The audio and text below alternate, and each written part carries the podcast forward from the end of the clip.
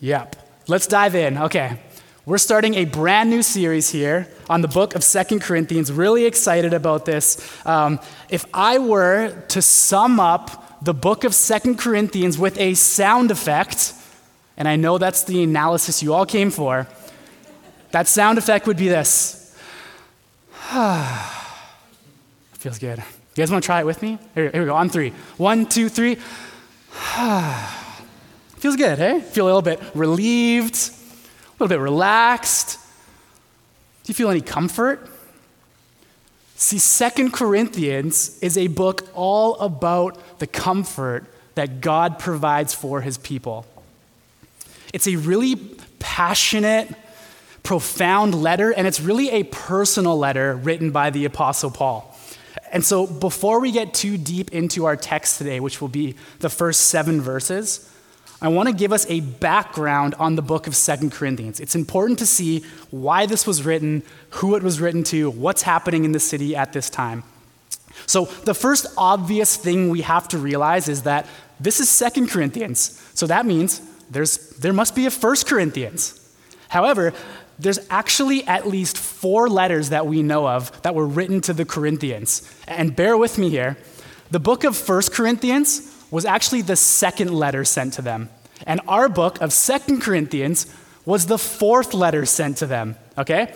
The third letter, which we don't have manuscripts available to us today, but we know about it from the texts, the third letter was a really severe and harsh letter. Why?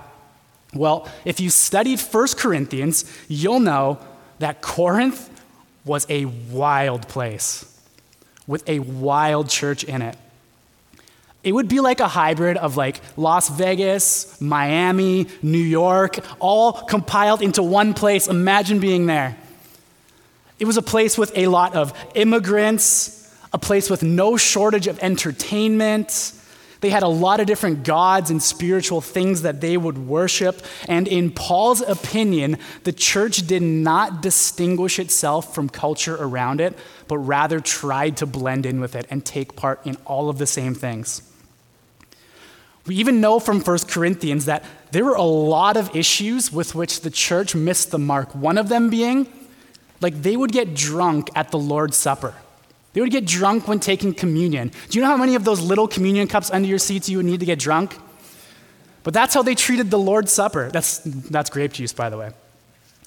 People there were also teaching that the resurrection of Jesus was not a bodily resurrection. That's a big deal. People were sleeping with their family members.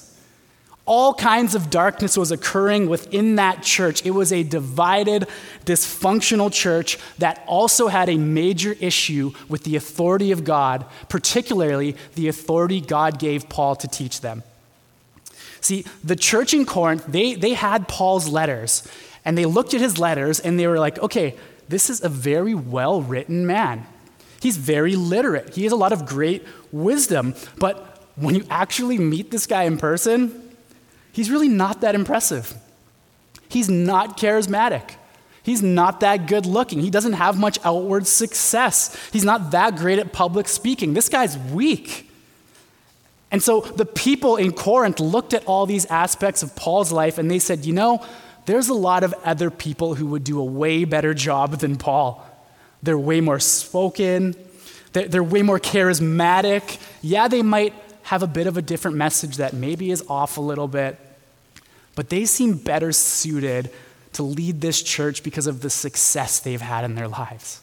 This guy, Paul, he's not that great.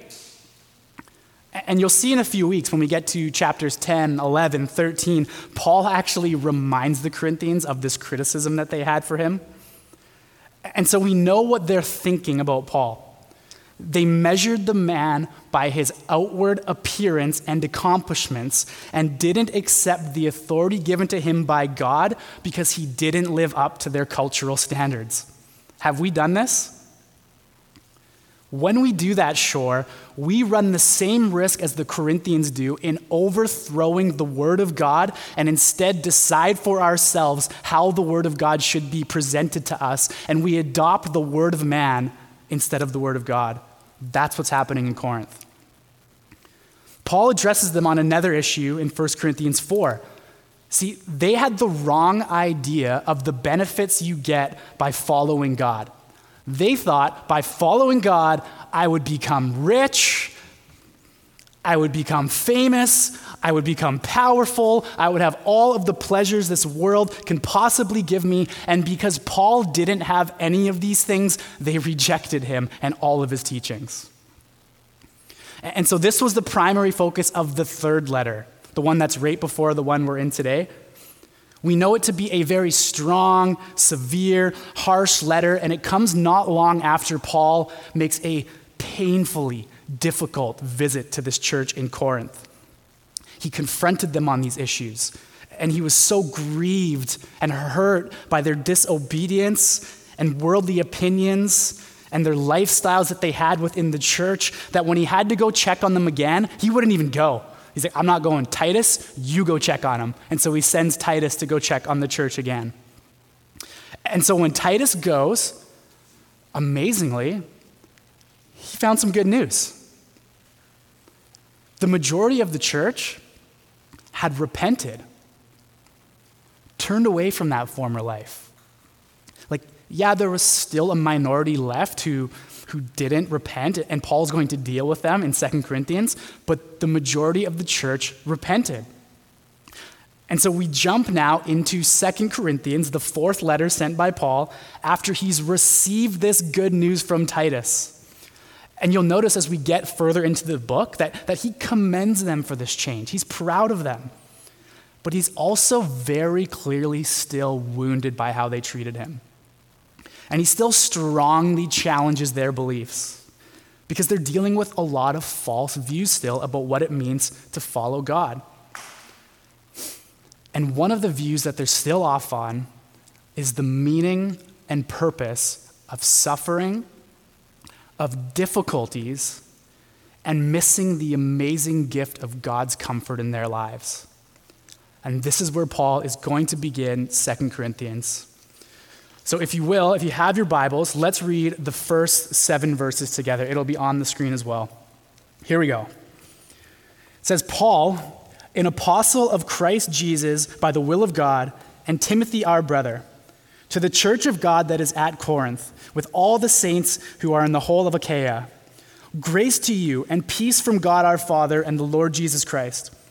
Blessed be the God and Father of our Lord Jesus Christ, the Father of mercies and God of all comfort, who comforts us in all our affliction, so that we may be able to comfort those who are in any affliction with the comfort with which we ourselves are comforted by God.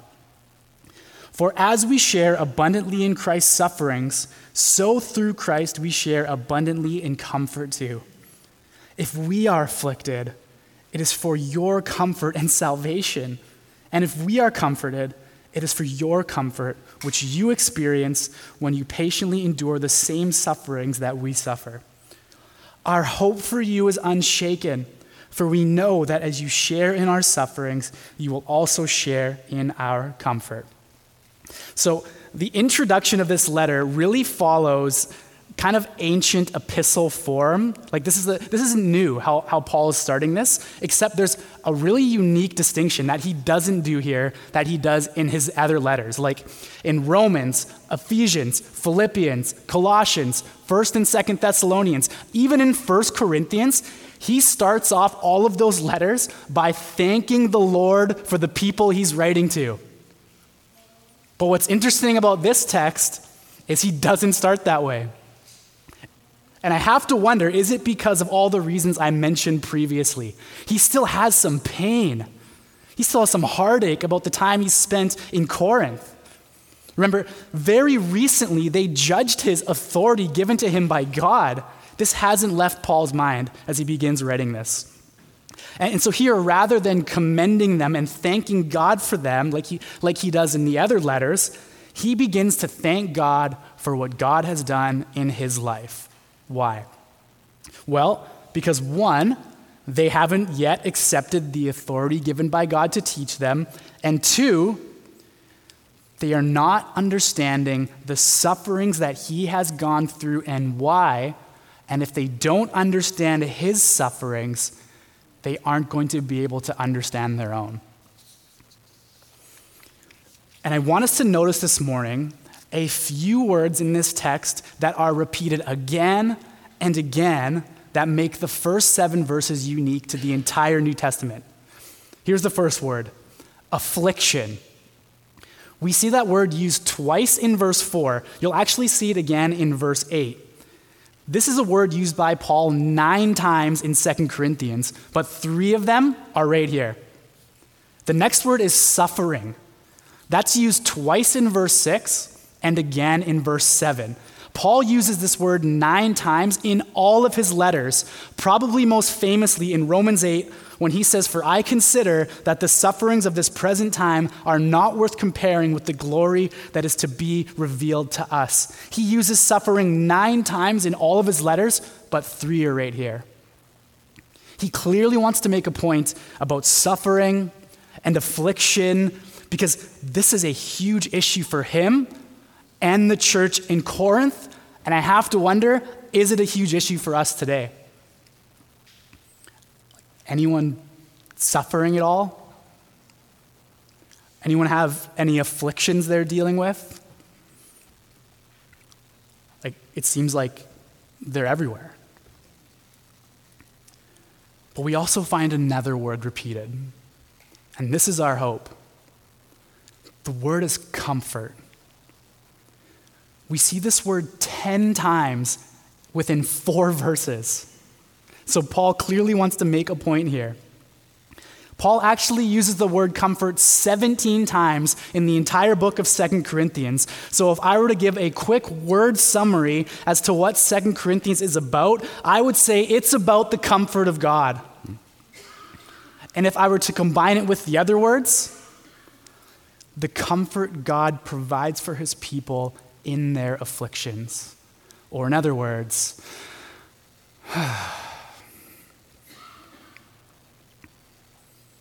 see, Paul understands what they don't yet understand, and we must understand this morning that there is a connection between suffering and comfort. And so, to help us with that, I want us to notice three things about comfort and suffering this morning. Number one, that perfect comfort comes from God alone. Number two, God's comfort works. And number three, God comforts us so that we will comfort others. So, number one, perfect comfort comes from God alone. Look with me at verse three. He says, Blessed be the God and Father of our Lord Jesus Christ, the Father of mercies and God of all comfort He's saying right out of the gate, comfort comes from God. Now, there's many ways in which we in here can comfort one another, isn't there? Like we can say like, "Oh, I'm so sorry to hear what you're going through." That that sounds really hard. Like that that can be comforting. We can be like, "Hey, I can't believe you're going through that. I'm going to help you. I'm going to walk beside you every step of the way. Whatever you need, I'm here for you." That that's comforting, right? But perfect comfort comes when we know with assurance that the problem is going to one day be resolved.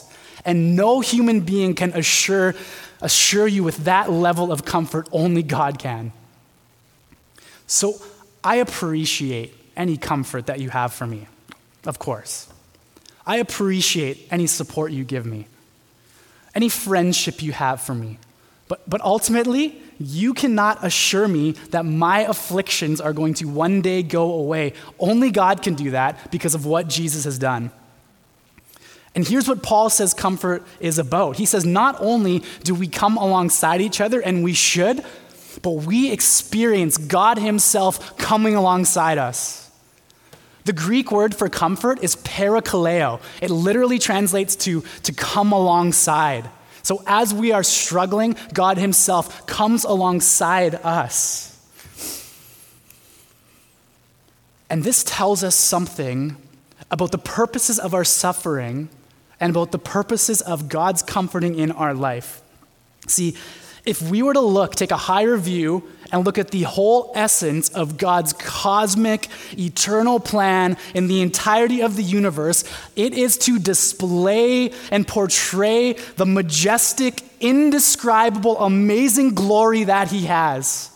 Like when you look at the beauty in this world, and that's easy to do in Vancouver, you look at the mountains, the oceans, the stars in the sky, the animals in the wilderness, things so amazing you can only see them under a microscope, and you look at them and you wonder, how can these things even exist? They're so amazing.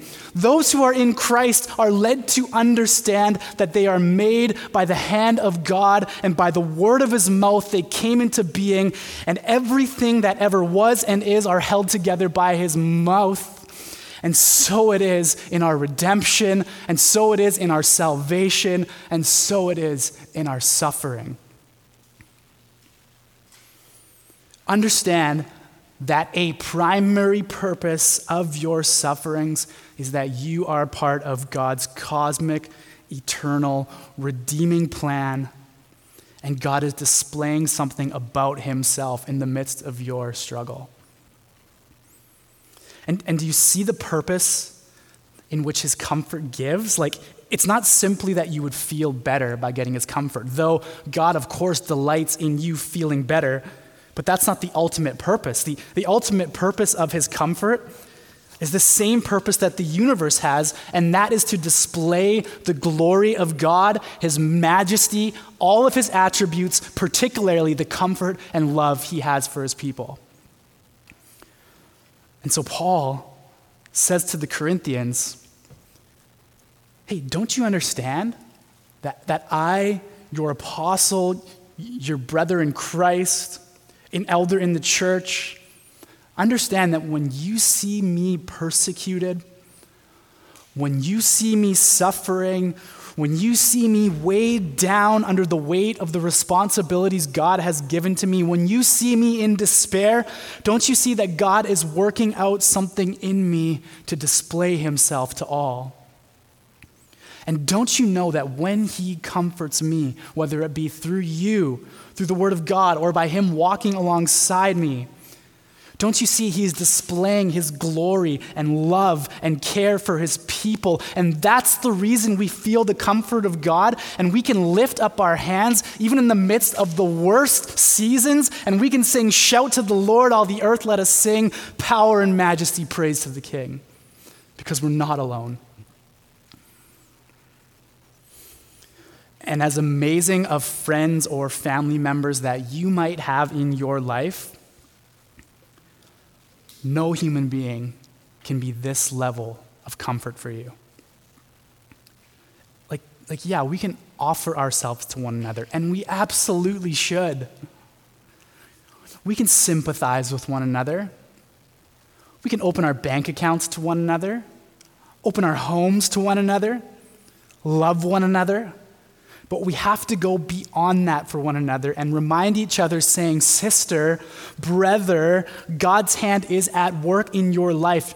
So know that when you, when you lose someone that you love dearly, when you lay awake in night in pain again and again, when every day feels like the world is against you, God has a purpose in this. And no matter what affliction you walk in, God has not, will not ever forget or abandon you. No, He is working all things together for your good, and He's not letting you do it by yourself. Parakaleo, He's coming alongside you. And know that nothing happens to us in this life that doesn't first go through God's sovereign hands.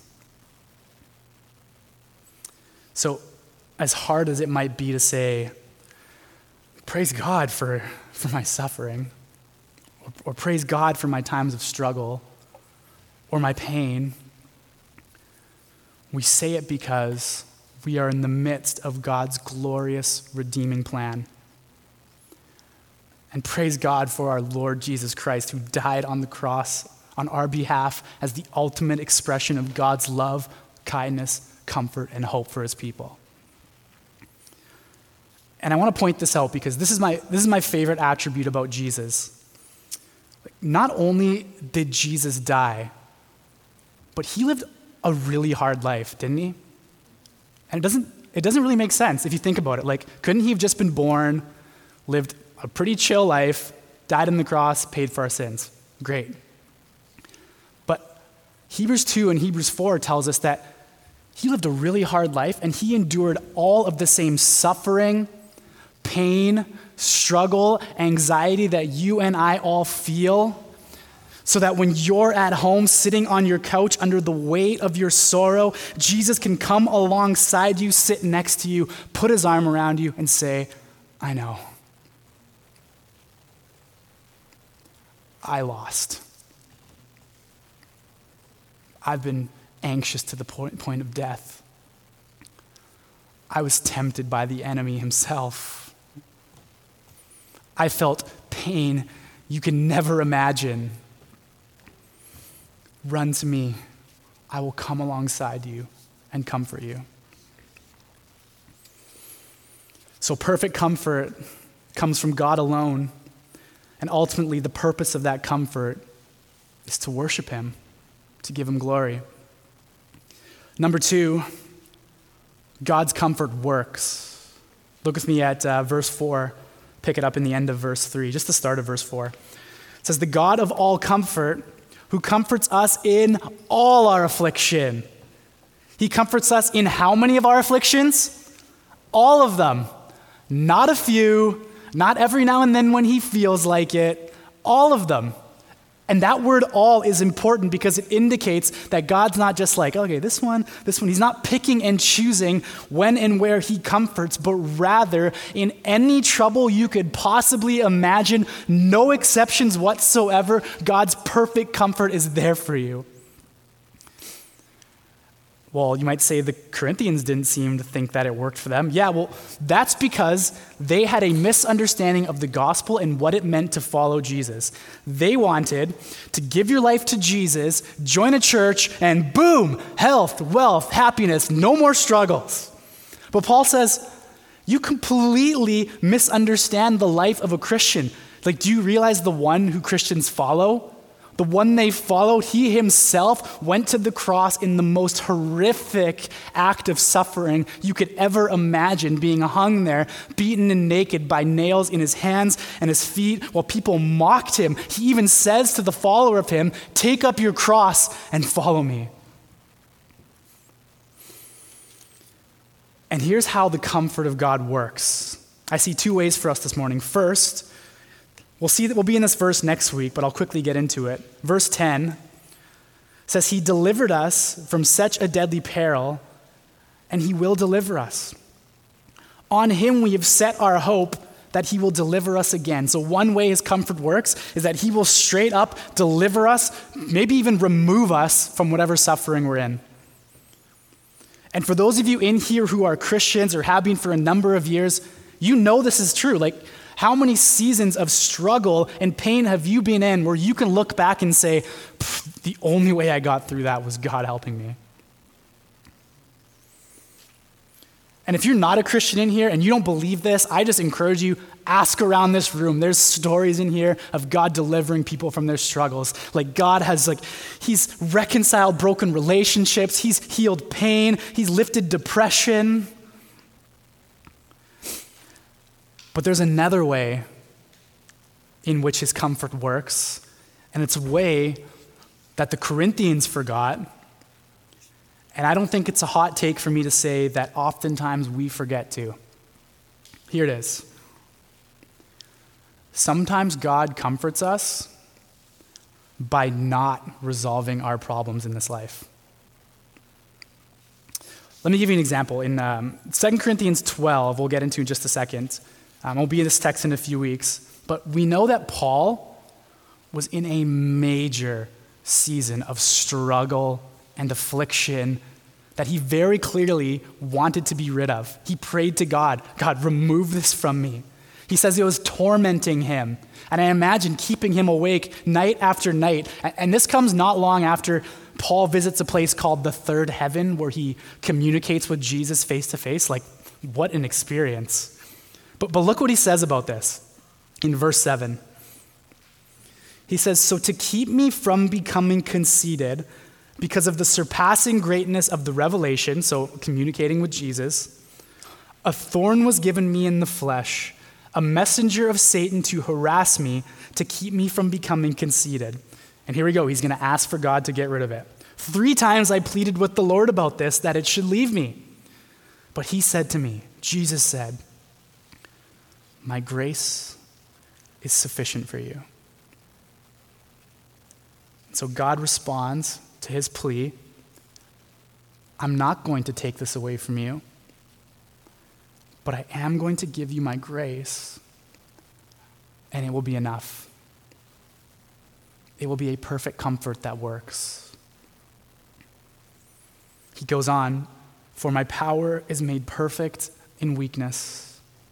And Paul says, Therefore, I will boast all the more gladly of my weaknesses so that the power of Christ may rest upon me. For the sake of Christ, then, I am content with weaknesses, insults, hardships, persecution, and calamities, for when I am weak, then I am strong. Sure, there is only one being in the entire universe that can do this for you that can offer you this kind of comfort, this kind of a hope, and that is our Lord and Savior Jesus Christ, and it is sufficient and it works. But I know it's hard. Like, I don't know what you're going through right now, but I know it's harder than it is to say. But just know, like, in the midst of the most brutal physical pain, in the midst of sorrow or persecution or just heavy, heavy anxiety, depression, situations which to the world seem absolutely hopeless. In those moments, Jesus Christ says, I am sufficient for you. My unmerited love, meaning you didn't have to do anything to deserve it, He just gave it to you because He loves you, as messy as you might be. That love is sufficient for you. My presence is sufficient for you. My grace is sufficient for you. And as you discover that He is enough, you will discover His overflowing love and comfort that He has for you. Only God can do this. And let me say, sure, because maybe you're thinking, well, like, should I not be praying for healing then or to be removed? No, I'm not saying that. The Bible is very clear that we should make our heartfelt desires known to God. But I want you to know this morning that God's perfect will on your life might be that He does not grant your request because He has a plan for you. And ultimately, He knows what's best for you. And like Paul, by keeping you weak, He knows you might be more likely to cling to Him like He is your only lifeline, only source of hope and comfort because He is. And I can think of no greater example of this than Jesus himself in the Garden of Gethsemane. And if you don't know what I'm talking about, I'll, I'll explain. Jesus is about to be arrested, like wrongfully arrested, and about to be led into the absolute worst day of suffering you could ever possibly imagine. He knows this is about to happen, just hours away. And so he goes up to the Garden of Gethsemane. He falls on his face. The Bible says he's anxious to the point where he is sweating blood. And he prays to the Father Lord, I know what's about to happen. I know the pain I'm about to endure. If there's any other way, can we do it some other way? But then he says, and this is the greatest model for us on how we should pray. He says, But God, you know what's best. No matter what I go through, you're going to be with me. So if this is what you would have for me, not my will, your will be done. And then what happens? Well, he gets arrested. He gets wrongfully tried in court. And he endures just the most brutal 18 or so hours you could imagine. He has the skin whipped off his back, his beard ripped out of his face. He's hit, he's spat on, insults are hurled at him. He's hung there on a cross with nails in his hands and his feet while they continue to mock him, while they shove toilet water in his mouth, while they drive a spear into his side. And did his prayers to God get him out of any of that? No. But it got him through it. And God was with him every step. And out of that, the most beautiful exchange, the most beautiful act of love in the history of the world occurred because God had a plan to use his sufferings for his good and his glory, and he has a plan amidst yours as well. He may not get you out of it. He will get you through it. And He will walk alongside you and comfort you every step of the way. His comfort works. So we've seen one, that perfect comfort comes from God alone. And two, that God's comfort works. And finally, God comforts us so that we will comfort others. Let's look at verse 4. It says, The God of all comfort, who comforts us in all our affliction, so that we may be able to comfort those who are in any affliction, with the comfort with which we ourselves are comforted by God. For as we share abundantly in Christ's sufferings, so through Christ we share abundantly in comfort too. If we are afflicted, it is for your comfort and salvation. And if we are comforted, it is for your comfort, which you experience when you patiently endure the same sufferings that we suffer. So we already know that God uses our suffering and our affliction to bring glory to himself. But more than that, he uses it to call people to him, to lead people to the gospel, to lead people to that comfort that we have. John Piper, in a book called Filling Up the Afflictions of Christ, he talks about the purposes of suffering in the Christian's life. Here's what he says. He says Christ's suffering is for propitiation. That means Christ's suffering was to pay the penalty for sin. That's why Jesus suffered. Our suffering is for propagation, which is the action of spreading or promoting an idea, spreading the gospel. In other words, when we suffer with him, whether it be being on mission, persecution, physical ailment, depression, we do so to display the love Christ has for the world, to display the gospel. This is what it means to share in Christ's sufferings. Paul's missionary suffering is God's design to complete the sufferings of Christ by making them more visible and personal and precious to those for whom he died. And so I say this very sobering word God's plan is that his saving purpose for the nations will triumph through the suffering of his people. And so, what, what Piper is saying, in a sense, is that there was only one generation alive that actually got to physically see Jesus live and die, right?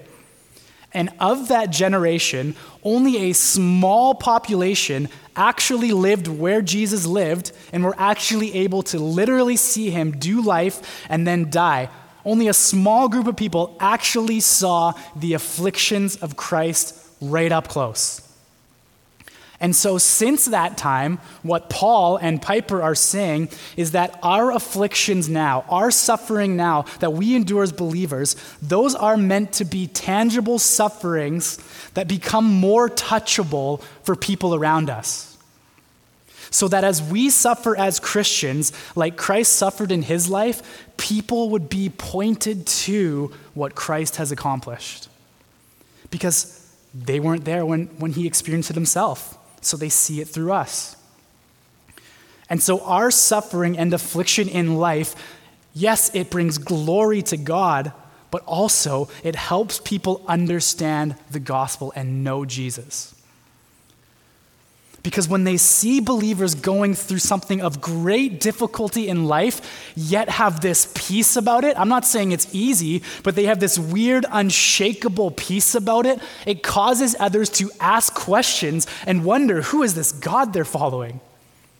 And it goes back to what Jesus did in his own life. Like Jesus was a man who was very familiar with pain and suffering, wasn't he? But at the same time, he was peaceful. He was caring amidst his sufferings. He was kind amidst his persecution. He was loving. He was even willing to die and pay the penalty for sin for the very people that caused him the suffering. Let me, let me work this out a little bit more for us how, how God uses our suffering for His glory and to draw people closer to Him. Uh, in John chapter 9, we'll get there in just a second. Jesus and his disciples are walking down the road and they come across a blind man. And the disciples turn to Jesus and they say, Okay, Jesus, so who sinned? Was it him or was it his parents? And that's why he's born blind. Do you, do you see the logic? It's kind of like this karma thing, which isn't a real biblical thing, but that's kind of the logic of our world, isn't it? That this is a really bad thing for this man to be blind. It's a heavy, difficult thing. Therefore, he must have sinned, or maybe it was his parents, and that's why God is punishing him. But look how Jesus responds to that. In John 9, verse 3, it's remarkable. Jesus answered, It was not that this man sinned or his parents, but why? But that the works of God might be displayed in him. And so, what Jesus says in this moment is it doesn't have anything to do with this man's sin or his parents' sin, but rather this man was born blind. So, at this very moment in history, as we are walking by, I would be glorified and you would know who I truly am. Because in just a few moments in this chapter, Jesus is going to heal him, he's going to restore his sight, and the disciples would see who Jesus actually was. They would see that he's the Son of God with all power and so Jesus was glorified in this man's weakness. And what this man would have been hearing for the very first time is that this thing in his life that burdened him, that he thought was his fault, it was actually entrusted to him by God alone for this very moment so that many would be pointed to Jesus. And for some of us here today, this is all you need to hear that your suffering and your affliction and the difficulties you are walking in is not God punishing you. It is not God rubbing your face in your sin. It is not God holding a grudge for decisions you made years ago. Remember, if you are in Christ, if you are a child of God, Romans 8 says there is no condemnation for you. That's the gospel. Jesus already paid all of the punishment, so you cannot keep paying for it. And if he paid for it on the cross, it's done, it's finished.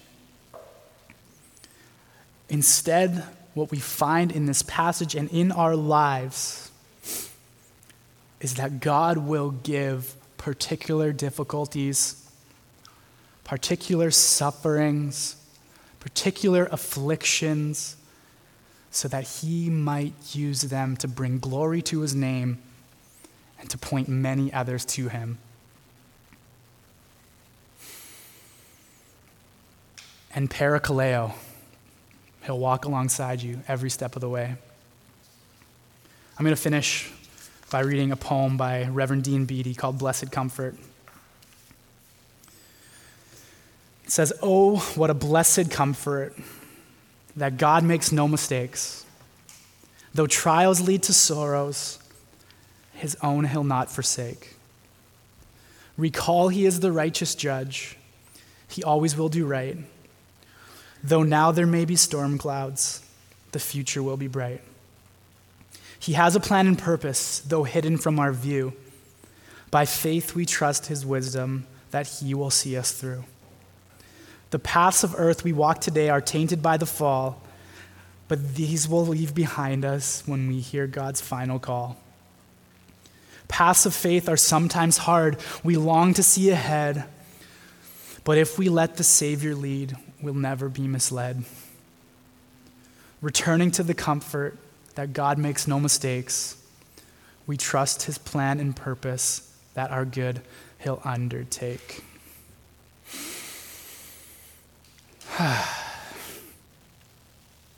Let's pray. So, God, we just give you all glory this morning. We just thank you for the reminder that you have not, will not ever abandon us. And I really pray for my brothers and sisters in here this morning who are in seasons of suffering and affliction right now. I pray that they would know with assurance that you are beside them you are their great, perfect comfort that is walking with them every step of the way, and you are accomplishing something in the suffering that they're in. We pray that we would trust this more. We pray that we would remember the cross and not be quick to think that you've turned your back on us or you're punishing us, but no, you've paid for all of that already, and maybe there's something bigger happening in our struggle. And so, Lord, I just pray for courage for my brothers and sisters right now. If anyone feels like they are walking in this alone, I pray that they would just humbly pray to you this morning. Ask someone for prayer. Ask for you to come alongside them that they might feel your presence with them. Help us, God. We need you. We love you. And it's for your name we pray. Amen.